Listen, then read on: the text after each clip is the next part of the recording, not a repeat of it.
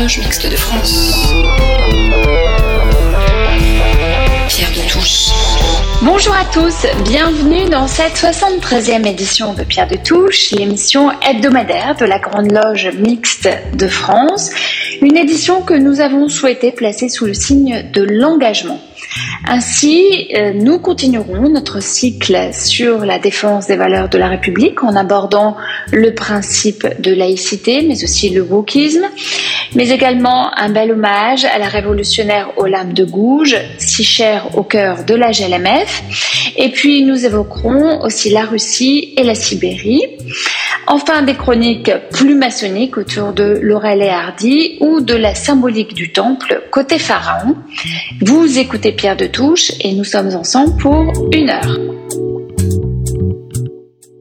Alors, pour commencer cette émission, Marie-Franca Lancy revient sur les événements à venir dans le cadre des 40 ans de la Grande Loge Mixte de France. 5, 4, 3, 2, 1. 40 ans 40 ans La Grande Loge Mixte de France a 40 ans en 2022. 40 ans d'existence, d'évolution, de changement qui ont permis à notre obédience maçonnique de bien évoluer au rythme de la société française. Le choix de la mixité était dans notre ADN, et depuis la création, sœurs et frères le vivent en parité, vivre et évoluer ensemble dans un cheminement initiatique. Dans le cadre des événements des 40 ans, nous allons vous proposer toute l'année à travers la France et les dom-toms des manifestations, tenues blanches ouvertes, conférences publiques, ouvrir nos portes aux sœurs et frères, mais aussi inviter les profanes à nous écouter, nous rencontrer. Cette semaine, à Tours, tenue anniversaire. Le thème, la Grande Loge Mixte de France à 40 ans. À Montpellier, conférence publique avec Francis Allais, l'arbre, la forêt et l'homme. À Piolenc, tenue blanche ouverte. Qui, quoi, comment, où la franc-maçonnerie aujourd'hui. N'hésitez pas à contacter l'obédience si vous souhaitez y participer. À la semaine prochaine et très bon dimanche.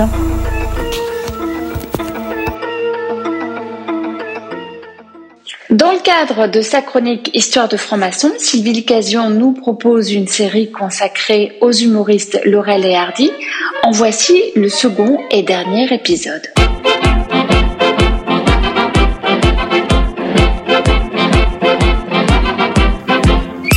Laurel et Hardy, faut-il voir dans ce duo comique un reflet du cinéma dit maçonnique? Je reviens sur nos deux compères dont un seul, il faut le rappeler, était franc-maçon c'est Oliver Hardy. Il a été initié en Floride, un État où il n'a résidé qu'au début de sa carrière. On peut alors supposer qu'il a très peu fréquenté les loges. Dans un film de 1931 intitulé en anglais Sons of the Desert et dans sa version française Les Compagnons de la Nouba, Laurel et Hardy jouent le rôle de deux Américains moyens habitant la Californie. Pour l'Amérique de l'époque, la Californie est le symbole de l'État où il est agréable d'habiter, mais pas encore tout à fait un lieu mythique du cinéma américain. Nos deux complices donc appartiennent à une drôle d'organisation qui s'appelle les Fils du désert, une société philanthropique au faux semblant de franc-maçonnerie. Ils font partie de la loge 17 dont le titre distinctif est l'Oasis et doivent se rendre à un congrès, c'est un bon prétexte pour se débarrasser pendant quelque temps de leurs épouses et une belle occasion de faire la fête.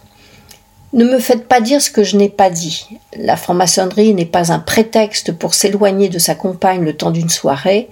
Je dirais simplement que cela peut y contribuer, une manière efficace euh, de joindre l'utile à l'agréable. Mais je m'égare. Revenons donc euh, à notre film qui commence par une tenue de loge. Les membres se tiennent debout au milieu de la loge, ce qui n'est pas habituel. Ils portent un baudrier, mais pas de tablier, et un chapeau aux airs très orientaux. Ils prêtent serment de se rendre au congrès. Le serment et l'engagement sont les fondements de l'institution. Ce film évoque bien une organisation en rapport avec la franc-maçonnerie. Cela ne fait aucun doute. Mais son évocation est purement anecdotique et ne constitue pas l'intrigue, si toutefois intrigue il y a. En fait, les films burlesques composent rarement avec une véritable intrigue. Dans cet autre film intitulé euh, Fantôme déchaîné, le dialogue est beaucoup moins équivoque. Cela donne ceci. Le type dans la boîte n'était pas mort C'est une initiation? Oh non, une confrérie. Oui, secrète. Faites-nous confiance, nous avons appartenu à une loge. Cet échange hors de son contexte ne fait aucun doute sur la référence maçonnique. Elle reste encore une fois anecdotique dans cette histoire d'échange malencontreux de cercueils qui va donner lieu à de multiples gags. C'est un aparté glissé dans le texte, peut-être un moyen de se faire reconnaître. C'est une facette de ce cinéma paramaçonnique qu'il ne faut pas négliger. Pour les adeptes de la série télévisée Le Capitaine Marlowe, diffusée sur France 3 actuellement, L'actrice Corinne Mazerio s'amuse à truffer le texte de ses allusions maçonniques. On retrouve le même phénomène dans les discours de certains politiques, il suffit de tendre un peu l'oreille. On peut prendre enfin l'exemple de cet autre film, Les livreurs de piano. Cette fois, Laurel et Hardy doivent livrer un piano mécanique commandé par une épouse pour son mari qui justement déteste le piano. Malheureusement pour eux, la maison se trouve au sommet d'un immense escalier. Cette tâche semble interminable à nos deux associés livreurs, qui pourtant ne prennent pas conscience de leurs misérables conditions. Comment ne pas voir dans cette affaire la représentation symbolique du mythe de Sisyphe? En fait, ces symboles maçonniques, nous pouvons les retrouver dans de très nombreux films. Mais ces spectacles d'images montrent rarement un contenu réellement initiatique. Tout au plus, cette initiation peut être seulement effleurée. C'est particulièrement vrai dans les adaptations cinématographiques de Rudyard Kipling, à l'exception peut-être de l'homme qui voulut être roi. L'histoire s'appuie entièrement sur les symboles et les rites de la franc-maçonnerie à laquelle appartenait Kipling et donne l'accent d'une maçonnerie antique à laquelle aurait éventuellement appartenu Alexandre le Grand. Peut-être aussi dans le film Capitaine courageux, qui évoque le chemin qu'on pourrait qualifier d'initiatique du jeune et fortuné Harvey, disciple d'un vieux pêcheur incarné par Spencer Tracy. Beaucoup ont vu dans le Da Vinci Code de Dan Brown des nombreuses références maçonniques. Cette aventure reste pourtant un amalgame de plusieurs cultures de sociétés secrètes, ont peu à voir avec la maçonnerie. Parfois même le sujet maçonnique est complètement éludé alors qu'il semble légitime. C'est le cas du film Amadeus de Milos Forman qui retrace la vie de Mozart mais n'évoque jamais la tâche maçonnique du musicien. Comme on le voit, la franc-maçonnerie ne nourrit pas vraiment les fantasmes et elle est vue par les cinéastes comme une très vieille institution un peu ringarde qui a fortement imprégné la Troisième République. En résumé, la franc-maçonnerie ne fait pas recette au cinéma. Il faut dire que l'idéal maçonnique repose sur une démarche initiatique personnelle qui reste difficile à traduire en images et les évocations dans le grand écran se résument la plupart du temps en des métaphores visuelles pour en dégager parfois une morale. S'il est bien vrai que tout est symbole dans le monde, dans le cinéma, rien n'est vraiment symbolique. Le chemin initiatique reste personnel et se traduit mal devant la caméra.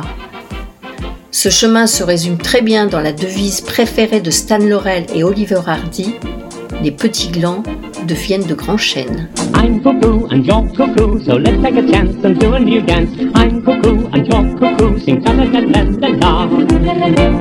I'm. Vous n'ignorez pas, la Grande Loge Mixte de France s'appelle aussi la Fédération Olympe de Gouges. Olympe de Gouges est cette femme de lettres, féministe, révolutionnaire, qui déclara une femme a le droit de monter à l'échafaud, elle a aussi le droit de monter à la tribune. Mefanoué Thomas a souhaité évoquer le parcours de cette engagée dans la Révolution française dans une chronique qui s'intitule Une femme face à la tyrannie. Mefanoué Thomas. Femme, réveille-toi. Le tocsin de la raison se fait entendre dans tout l'univers. Reconnais tes droits. Bonjour. Je vais parler, bonjour, je vais parler de l'Olympe de Gouges, une femme face à la tyrannie. Quelqu'un qui vient habiter Paris se rendra compte qu'en flânant dans les rues, il faut de temps en temps lever les yeux pour regarder au-dessus du rez-de-chaussée, ce qui est le contraire de Londres. Car à Londres, chaque maison ou bâtiment qui a abrité un personnage historique aura une plaque bleue à côté de l'entrée. Ces plaques bleues sont toutes du même style. Ici à Paris, c'est en général au-dessus et à côté de l'entrée, et souvent bien discret, et parfois en marbre. C'est en découvrant deux petites rues près de chez moi, qui sont presque inchangées depuis le XVIIIe siècle, que j'ai vu une plaque en marbre au numéro 6, rue du Buis. C'était difficile à discerner.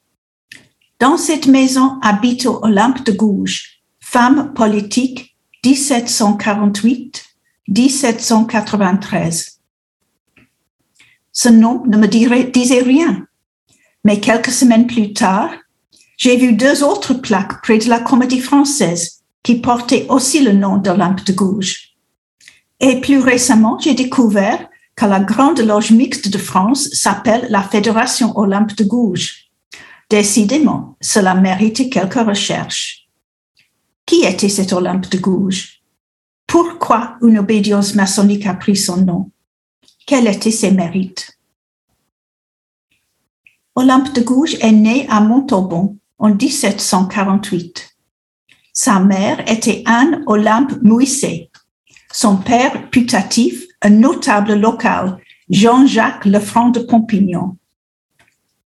Bien qu'il n'ait pas reconnu, sa fille Marie, dès sa naissance, il s'intéressait à elle. Sa mère épousa un boucher, Pierre Gouze.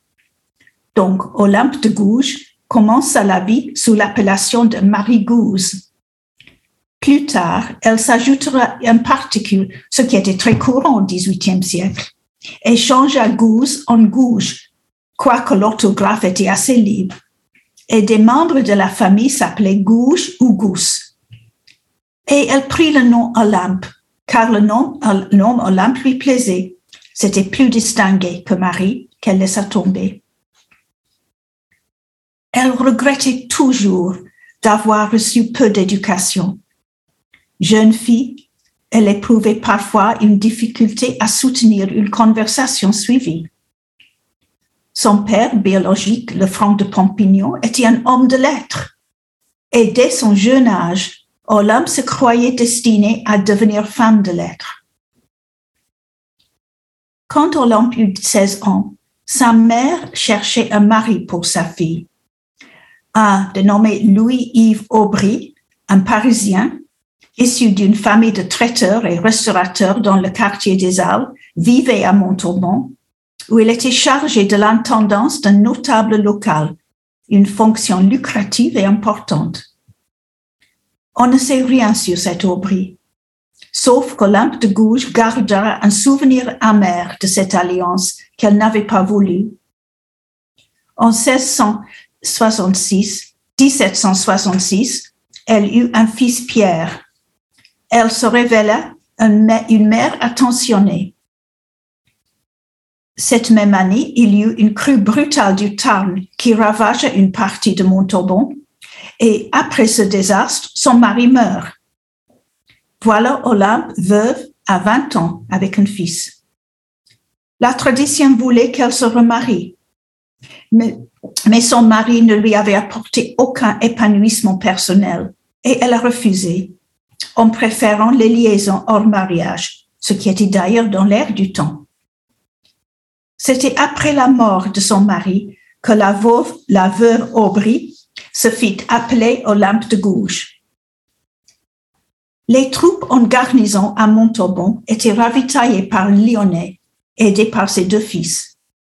Un d'eux, Jacques Béatrix de Rosière, allait occuper une grande place dans sa vie il était très aisé et attendait occuper une place au ministère de la Marine. Il est clair que les deux s'aimaient. Et dans la vie privée, Olympe le considérait pendant un temps comme son mari. Donc, à 20 ans, Olympe vint à Paris avec son fils. Cette belle jeune veuve est reçue dans les cercles élégants, où elle se construisait une réputation de femme d'esprit. Mais elle se présentait comme une jeune femme qui se consacrait à l'éducation de son fils. Et n'oublions pas qu'à ce temps, les enfants étaient souvent confiés à des nourrices au fond de la province. Son protecteur et soutien financier, Jacques Béatrice de Rosière, était devenu un haut fonctionnaire au ministère de la Marine. Il était un homme d'une quarantaine d'années. Ils ont eu un enfant ensemble, une fille morte jeune, dont on ne sait rien. Jacques voulait l'épouser, elle refusa. Et de Rosière, pour éloigner des rivaux et donner consistance à leur liaison, plaça une somme de 40 000 francs, ce qui lui donnait une rente de 2 400 livres. Dès lors, Olympe loua son propre domicile, d'abord rue des Saussets, mais il y eut plusieurs autres jusqu'à la Révolution. Par les astuces financières de Jacques Béatrice de Rosière, en l'espace de dix ans, Olympe réussit à accumuler une bonne fortune et grâce à lui, elle fut introduite dans la haute société parisienne, où elle eut plusieurs amants. Nous allons rester là cette semaine pour Olympe de Gouges et nous reprendrons la semaine suivante. Le puissant empire de la nature n'est plus environné de préjugés, de fanatisme, de superstitions et de mensonges. Le flambeau de la vérité a dissipé tous les nuages de la sottise et de l'usurpation. L'homme, esclave, a multiplié ses forces, a eu besoin de recourir aux tiennes pour briser ses fers. Devenu libre, il est devenu injuste. Nous aurons du pain doré comme les filles sous les soleils d'or. Nous aurons du vin de celui qui pétille même quand il dort. Nous aurons du sang dedans nos veines blanches et le plus souvent lundi sera dimanche, mais notre âge alors sera l'âge d'or. Nous aurons des lits creusés comme des filles dans le sable fin. Nous aurons des fruits, les mêmes qu'on grappille dans le champ voisin. Nous aurons bien sûr Dedans nos maisons blêmes, tous les becs d'azur qui là-haut se promènent, mais notre âge alors sera l'âge d'or. Nous aurons la mer à deux pas de l'étoile les jours de grand vent. Nous aurons l'hiver avec une cigale dans ses cheveux blancs. Nous aurons l'amour dedans tous nos problèmes et tous les discours finiront par je t'aime, vienne, vienne, alors. Vienne l'âge d'or.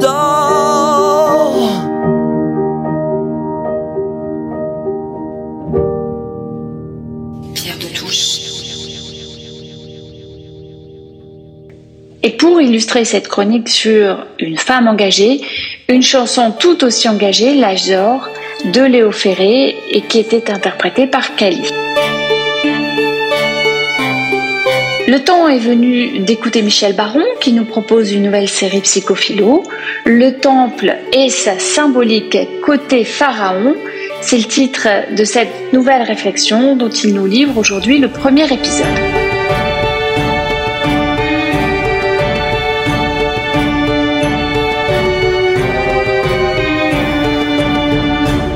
Aujourd'hui, bonjour, nous allons parler du temple de Pharaon.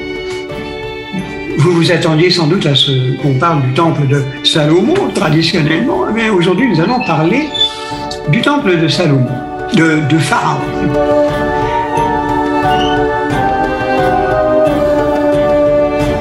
Là, une controverse existe en maçonnerie.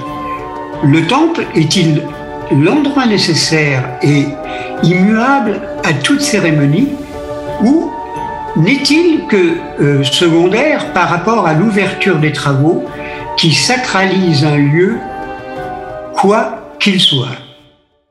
Donc le temple est-il nécessaire ou c'est la cérémonie d'installation, euh, euh, le début de la cérémonie qui crée le temple? La réponse ne peut être tranchée. Un, atelier peut se réunir partout et recréer le temple symbolique et mystique, mais toute cérémonie qui se veut totalisante doit offrir une visualisation des symboles, de façon à permettre de vérifier mentalement que la longueur va de l'Occident à l'Orient, la largeur du septentrion au Midi et la hauteur du nadir au zénith, représentation d'un cosmos aux dimensions infinies. Cette double symbolique du temple intérieur et extérieur est commune à toutes les religions antiques et modernes. Prenons l'exemple de l'Égypte antique. Dans l'Égypte antique, la structure des temples répond à un impératif religieux. Du pylône, on pénètre dans une vaste cour entourée de portiques parfois pourvue d'un hôtel ou de statues. Cette cour ensoleillée est accessible à tous. C'est là que, les jours de fête, la foule se massait en attendant le cortège du dieu. De là, on pénétrait dans la salle hypostyle, qui est un vestibule réservé à ceux qui étaient purs. Enfin, les appartements du dieu ou des dieux formaient l'aditone, le lieu que l'on ne doit pas connaître, à dit-on. Partie secrète où ne pénétraient que les rois et les prêtres. On y trouvait une salle de la barque et le Saint des Saints où était placé le naos, la chasse en bois, véritable demeure de Dieu ou de ses symboles, un peu comme l'Arche d'Alliance.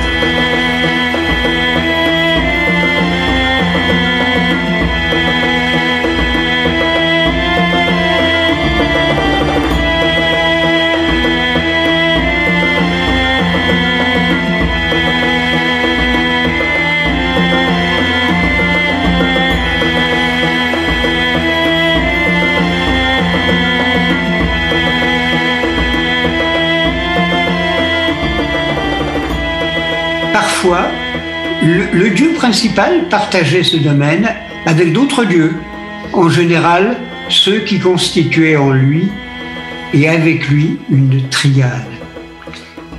Les temples étaient toujours construits sur un plan incliné de telle manière qu'on s'élevait en approchant du Saint des Saints, de l'éclatante lumière de la cour à l'obscurité de l'Adidon, en passant par la pénombre de l'hypostyle. Donc c'est la lumière inversée. On commence par la lumière pour remonter dans l'ombre, alors que dans la maçonnerie, on a fait l'inverse. On part de l'ombre pour aller vers la lumière. Toute une dogmatique dirige la construction du temple. De pierre, image du monde, son sol et la terre, les colonnes florales sont le symbole de la végétation qui s'élève vers le ciel, représenté par l'hypostyle, peint en bleu, semé d'étoiles, et où l'on voit naviguant la barque solaire à travers les 36 parties du ciel, tandis que plane le disque ailée du soleil. L'initiation passait obligatoirement par le temple. Là, l'apprenti s'abandonnait au sommeil magique pour renaître en conscience dans une autre dimension, l'univers matériel. Le temple s'apparentait à un sarcophage. Les rites initiatiques imposaient à l'adepte de passer deux jours dans l'obscurité la plus complète afin de renaître initié. Il ne s'agissait pas de mort physique, mais d'un lâcher-prise de tout ce qui était acquis auparavant, d'une transformation psychologique et peut-être même métabolique. Le temple était le lieu où, dans le silence, l'initié commençait à soulever le voile d'Isis déesse mère des mystères de la nature.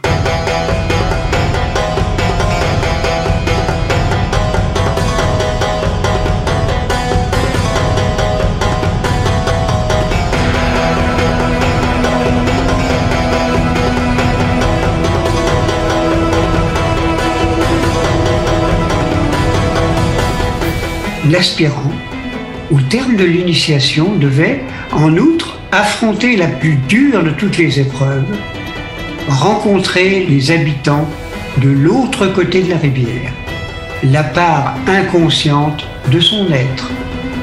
Car pour être initié totalement, l'exploration de nos enfers est nécessaire.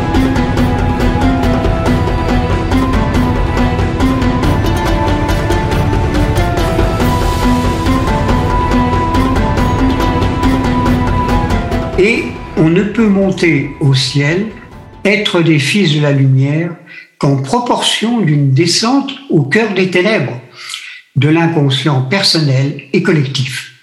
Le temple devenait le lieu alchimique où se passait la transmutation analytique de la montée de l'inconscient au conscient, avec l'aide des prêtres, animateurs du psychodrame royal et l'appui des dessins, peintures et bas-reliefs véritablement mandala.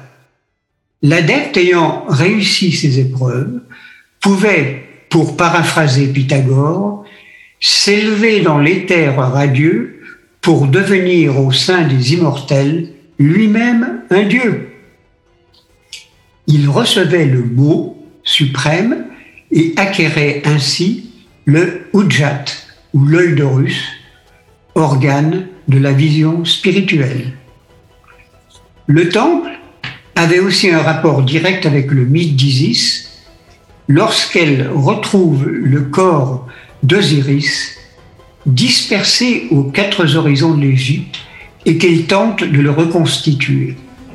À l'endroit des morceaux retrouvés du corps dépecé, s'élève un temple.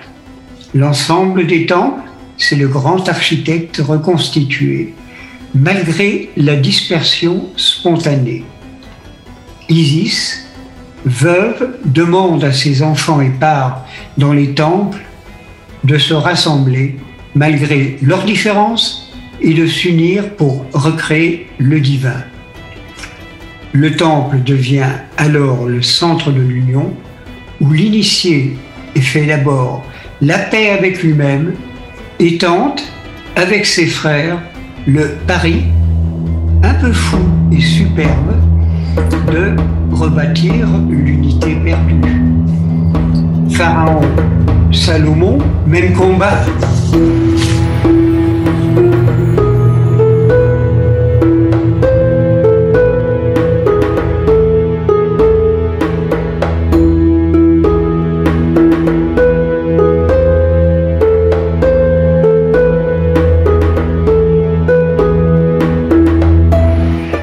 Maintenant à la rubrique Le monde qui vient. Aujourd'hui, Pierre Yana nous propose une réflexion menée à partir du dernier ouvrage de Brice Couturier, OK Millennials. Dans ce livre enquête, le baby boomer, qui est Brice Couturier, revient sur le mythe du wokisme en dénonçant le recours à la censure et les interdictions diverses. Et il y défend les idéaux d'universalisme et d'émancipation et cette chronique s'inscrit dans un cycle de réflexion autour de la défense des valeurs de la République. Écoutons Pierre Yana. Dans la série Le Monde qui vient, Génération Woke. On connaît bien ici le journaliste Brice Couturier qui a dirigé plusieurs magazines, puis sur France Culture a été tour à tour animateur d'émissions culturelles, présentateur du matin, pour terminer sa carrière il y a quelques mois comme éditorialiste avec une rubrique Idées.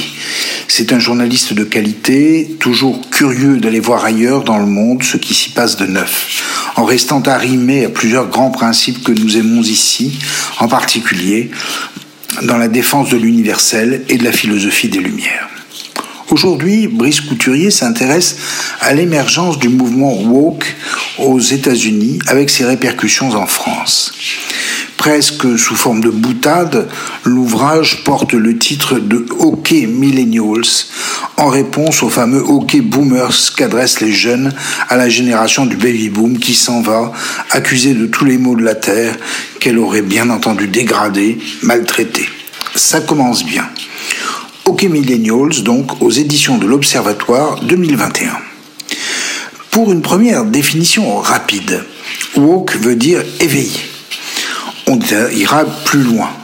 Les jeunes d'aujourd'hui, comme on dit, quand comme couturier, on appartient à la génération bénie des boomers qui, après-guerre, ont eu toutes les chances, les jeunes donc, aspireraient à l'ordre, loin de l'attachement à la démocratie parfois échevelé de leurs aînés. Les jeunes diplômés des universités américaines expriment, dit Couturier, une vraie sensibilité aux régimes autoritaires, voire aux démocraties autoritaires, entre guillemets, d'Europe centrale, et même parfois aux simples régimes autoritaires de la Chine ou de la Russie. Est-ce leur attachement à l'écologie qu'ils verraient bien imposé à tous par autoritarisme? Est-ce leur rejet des Lumières de la génération précédente qui limite leur amour de la laïcité, voire leur respect à l'excès des croyances religieuses?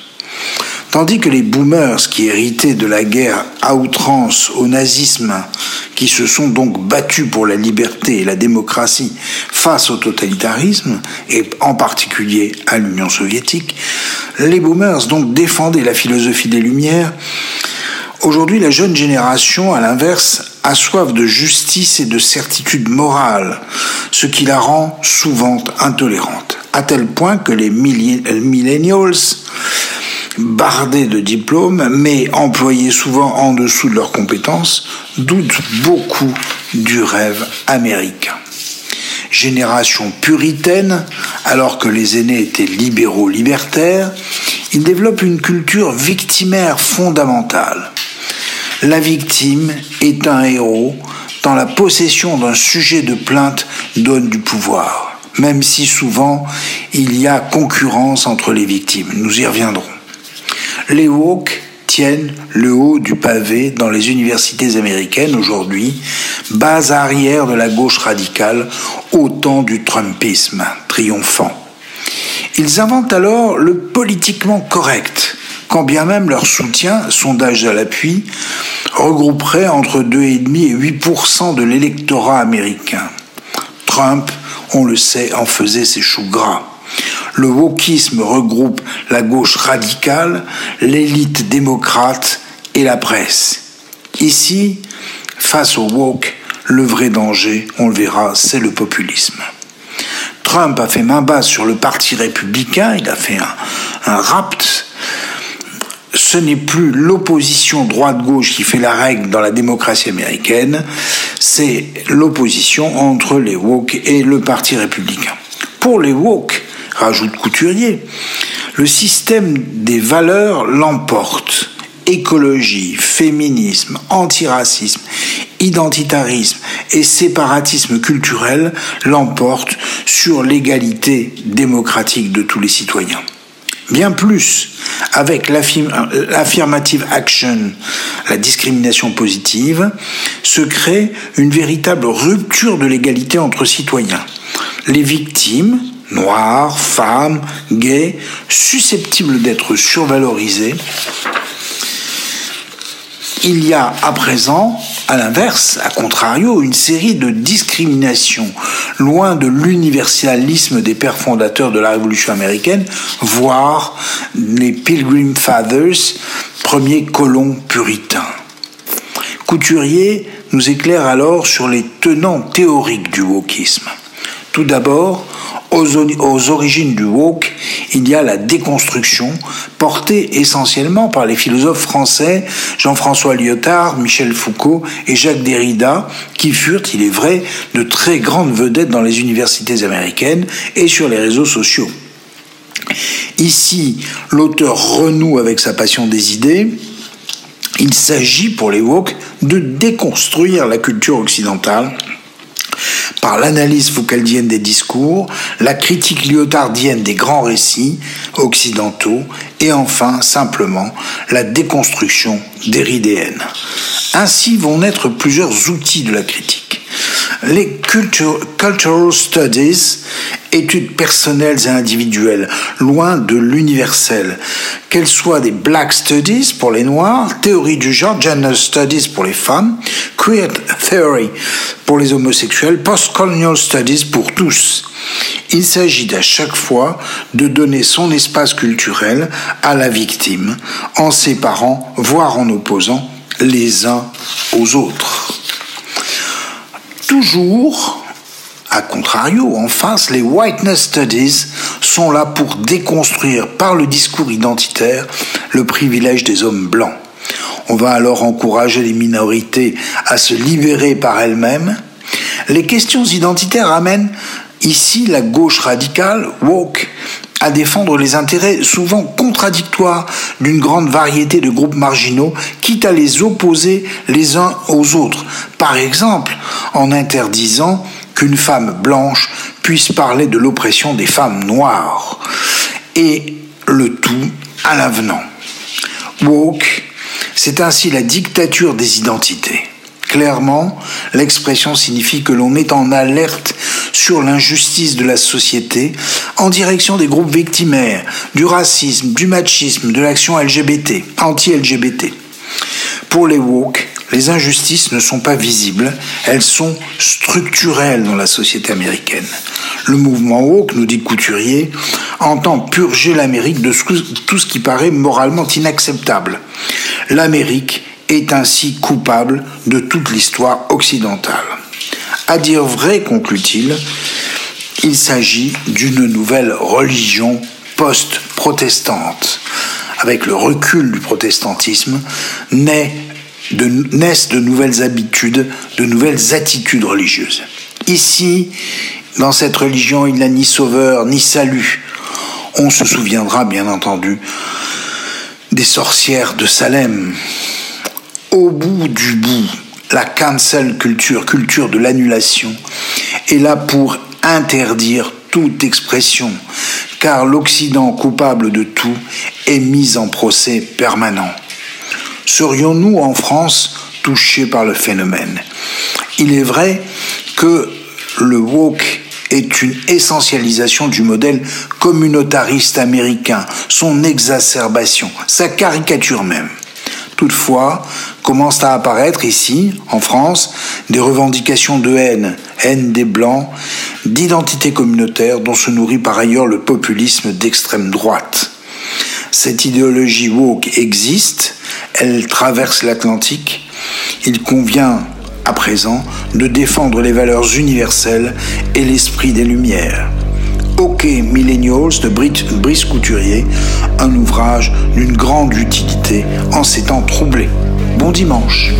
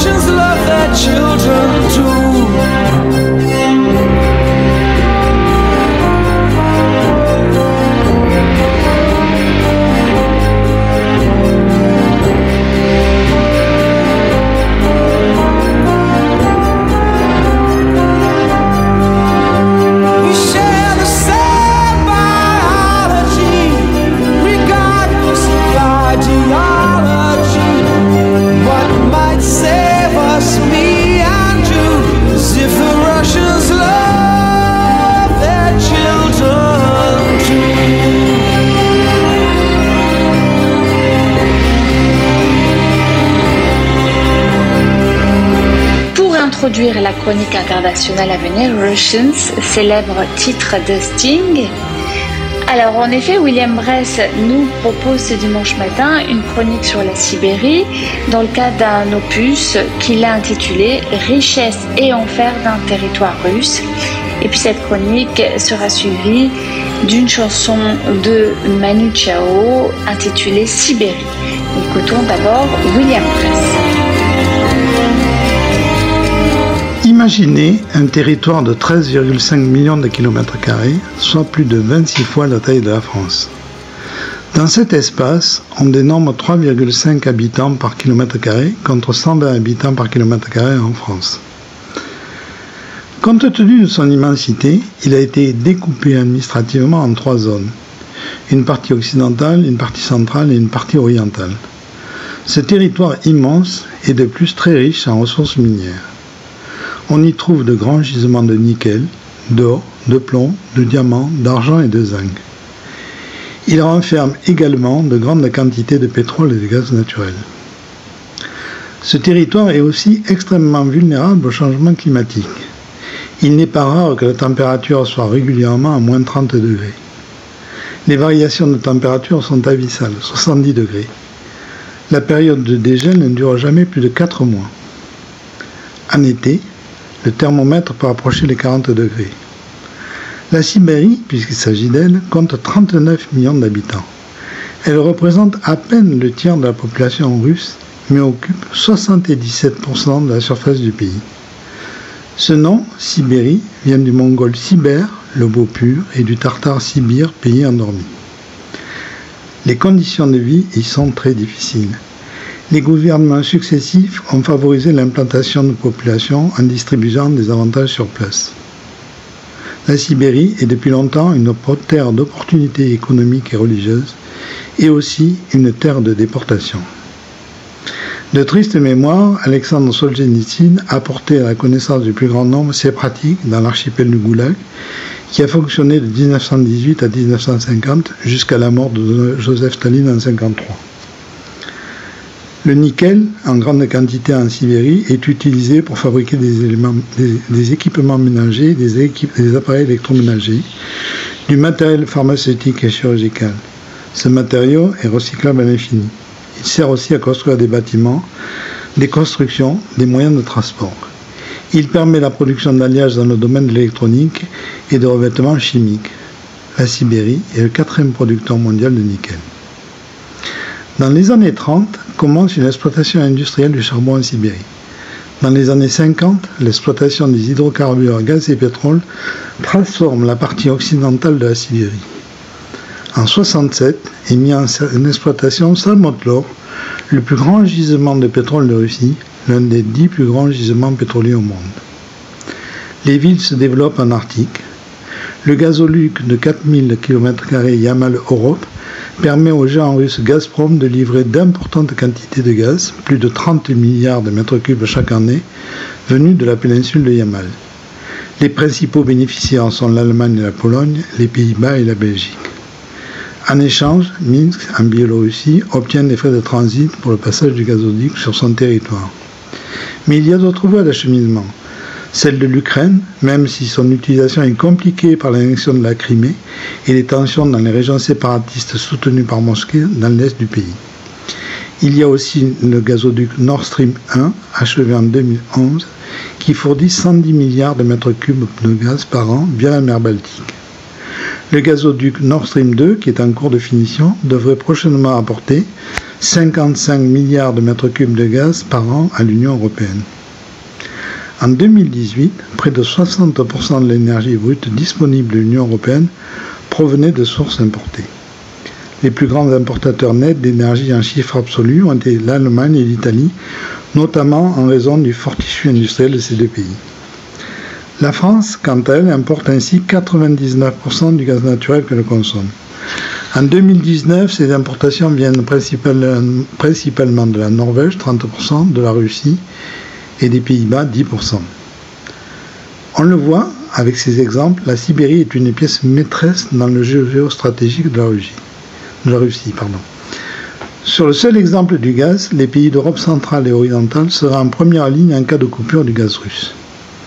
Avec cette hypothèse, on peut imaginer une solidarité en Europe qui ferait que du gaz algérien à destination de l'Espagne serait envoyé aux pays soumis au chantage au gaz.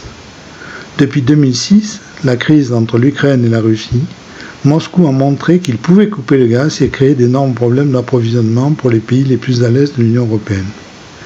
Depuis, l'Union a mis en place un système de redistribution du gaz entre les pays du Sud et ceux du Nord. Cela montre notre dépendance collective aux importations d'énergie en général et de gaz en particulier. En cas de graves problèmes d'importation, l'Union européenne ne pourrait, avec ses capacités de production actuelles, se priver longtemps des ressources de Sibérie. À l'évidence, la Russie jouera dans les années futures, avec les ressources de la Sibérie, un rôle clé pour l'évolution des pays européens. C'est un facteur d'explication très puissant de la réelle politique allemande depuis très longtemps. Observez par exemple que Gérard Schröder, ancien chancelier, est au conseil d'administration de Gazprom. L'Union européenne et la Russie ont collectivement intérêt à travailler ensemble. Et pourtant, les Européens ont parfois été méprisants dans les négociations avec la Russie. Il n'est donc pas surprenant aujourd'hui que le gouvernement russe joue systématiquement des relations bilatérales avec les pays européens et ignore largement la Commission européenne. La Russie préfère négocier en direct avec les États-Unis. Il est urgent pour le bien commun du continent européen que les échanges avec la Russie et la Sibérie en particulier de revenir à un fonctionnement plus multilatéral. Sibérie dans la nuit, Sibérie dans mes yeux, Sibérie dans ton cœur, Sibérie dans la cour, Sibérie à la mort, il fait si froid dehors, Sibérie, Sibérie, Sibérie nuit et jour, Sibérie mon amour, Sibérie sous la pluie, Sibérie c'est mon tour, Sibérie tous les jours, Sibérie dans la nuit, Sibérie dans mes yeux, Sibérie dans ton cœur, Sibérie nuit et jour.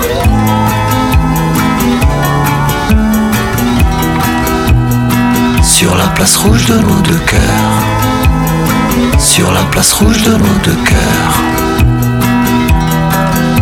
Sibérie dans la chambre, Sibérie dans tes yeux, Sibérie fleuve amour, il fait si froid dehors, Sibérie dans le train, Sibérie le matin, Sibérie je m'ennuie, Sibérie tous les jours, Sibérie dans la chambre, Sibérie dans la cour, sur la place rouge de nos deux cœurs. Sur la place rouge de nos deux cœurs. Quand je te vois dans le métro, quand je te bois dans mon café, quand je te brûle dans mon tabac, quand je te mange avec mes yeux, quand je nous vois dans un grand bain, quand je te souris à la vie, quand je te parle dans un taxi, quand je te vois, je me sens mieux, quand tu t'en vas, je me sens vieux. Il est 10 heures et les enfants jouent dans la cour, sur les gravats de notre amour, sur les gravats de notre amour sur la place rouge de nos deux cœurs, sur la place rouge de nos deux cœurs.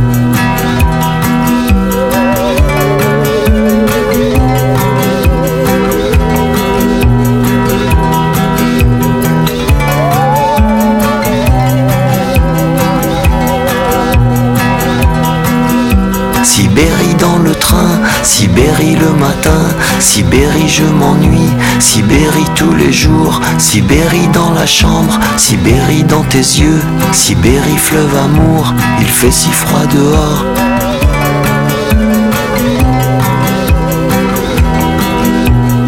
Sur la place rouge de nos deux cœurs. Sur la place rouge de nos deux cœurs.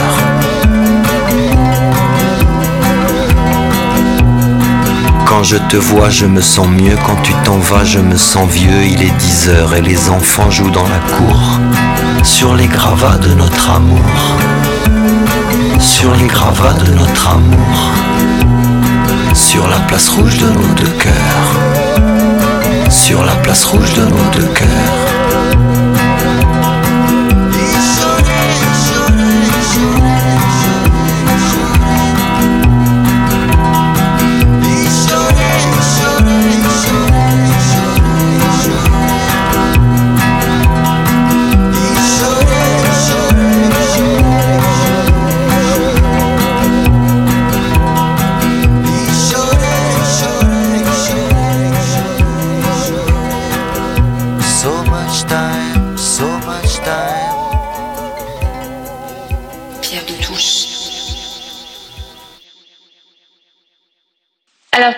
Dans le cadre de la défense des valeurs de la République, Marc Tulpois s'est intéressé cette semaine au principe de laïcité en partant de l'analyse qu'en fait l'historien Éric Anso dans son dernier livre La laïcité, un principe de l'Antiquité au temps présent. Et contrairement à ce que certains pourraient penser, la laïcité n'a pas vu le jour avec la loi de 1905, loi de séparation des églises et de l'État. C'est une préoccupation qui a débuté sous l'Antiquité et qui est certes devenue un pilier des principes républicains de notre pays. Marc Tupois.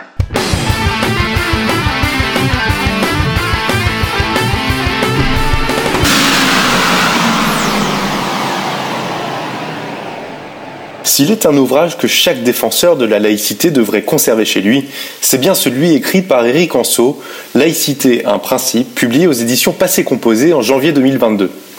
Le remarquable travail qui est présenté n'est pas celui d'un militant, mais celui d'un historien enseignant à la Sorbonne, désireux d'explorer l'histoire de la laïcité en remontant son étude jusqu'à la Rome antique et même jusqu'au Code Hammurabi. S'ouvrant par un état des lieux de la laïcité dans la France de 2022, cet ouvrage explore donc de façon extrêmement fouillée les origines de la laïcité dans le monde, la nécessité de la tolérance après les guerres de religion en France, l'apport des Lumières, puis les rapports changeants entretenus entre les pouvoirs spirituels et temporels en France de la Révolution à la période actuelle. Si l'ensemble du livre est captivant, ces deux derniers chapitres sont particulièrement intéressants.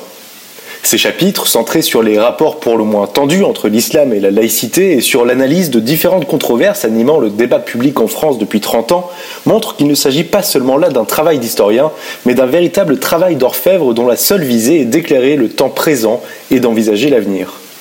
La composition ternaire de la conclusion du livre, autour du triptyque hier, aujourd'hui et demain, montre à elle seule la détermination de l'auteur à faire vivre la laïcité si attaquée aujourd'hui.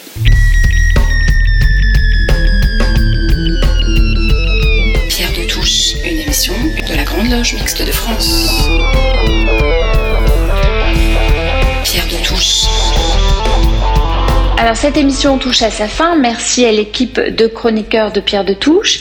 Merci à Gilles Solière qui réalise et produit cette émission. N'hésitez pas à nous rejoindre sur les réseaux sociaux, Twitter, Facebook, Instagram et la chaîne YouTube. Nous nous quittons avec Utile, un titre de Julien Clerc qui fera plaisir à notre grand maître, Christian Vienne, un titre euh, écrit par le grand parolier Étienne Rodagil et qui est une fort belle illustration de la question que nous nous posons régulièrement concernant l'engagement. On se retrouve dimanche prochain pour un débat qui s'annonce aussi intéressant que d'actualité et utile. À quoi sert une chanson si elle est désarmée? Me disaient des Chiliens, bras ouverts, poings serrés comme une langue ancienne qu'on voudrait massacrer. Je veux être utile à vivre et à rêver, comme la lune fidèle à n'importe quel quartier. Je veux être utile à ceux qui m'ont aimé, à ceux qui m'aimeront et à ceux qui m'aimaient je veux être utile à vivre et à chanter. La, la, la, la, la,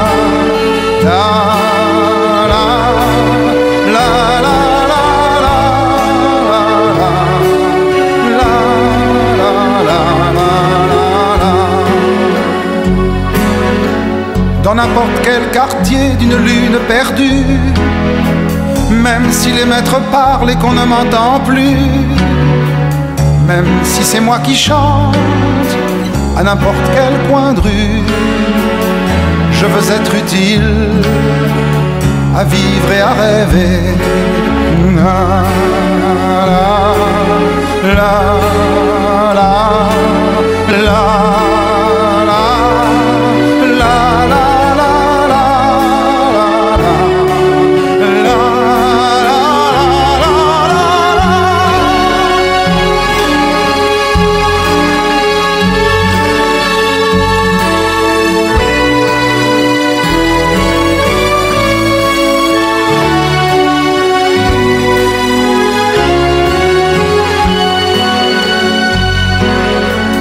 À quoi sert une chanson si elle est désarmée? Me disaient des Chiliens, bras ouverts, poings serrés, comme une langue ancienne qu'on voudrait massacrer. Je veux être utile à vivre et à rêver. Comme la lune fidèle à n'importe quel quartier. Je veux être utile à ceux qui m'ont aimé, à ceux qui m'aimeront et à ceux qui m'aimaient. Je veux être utile à vivre et à chanter. À quoi sert une chanson si elle est désarmée?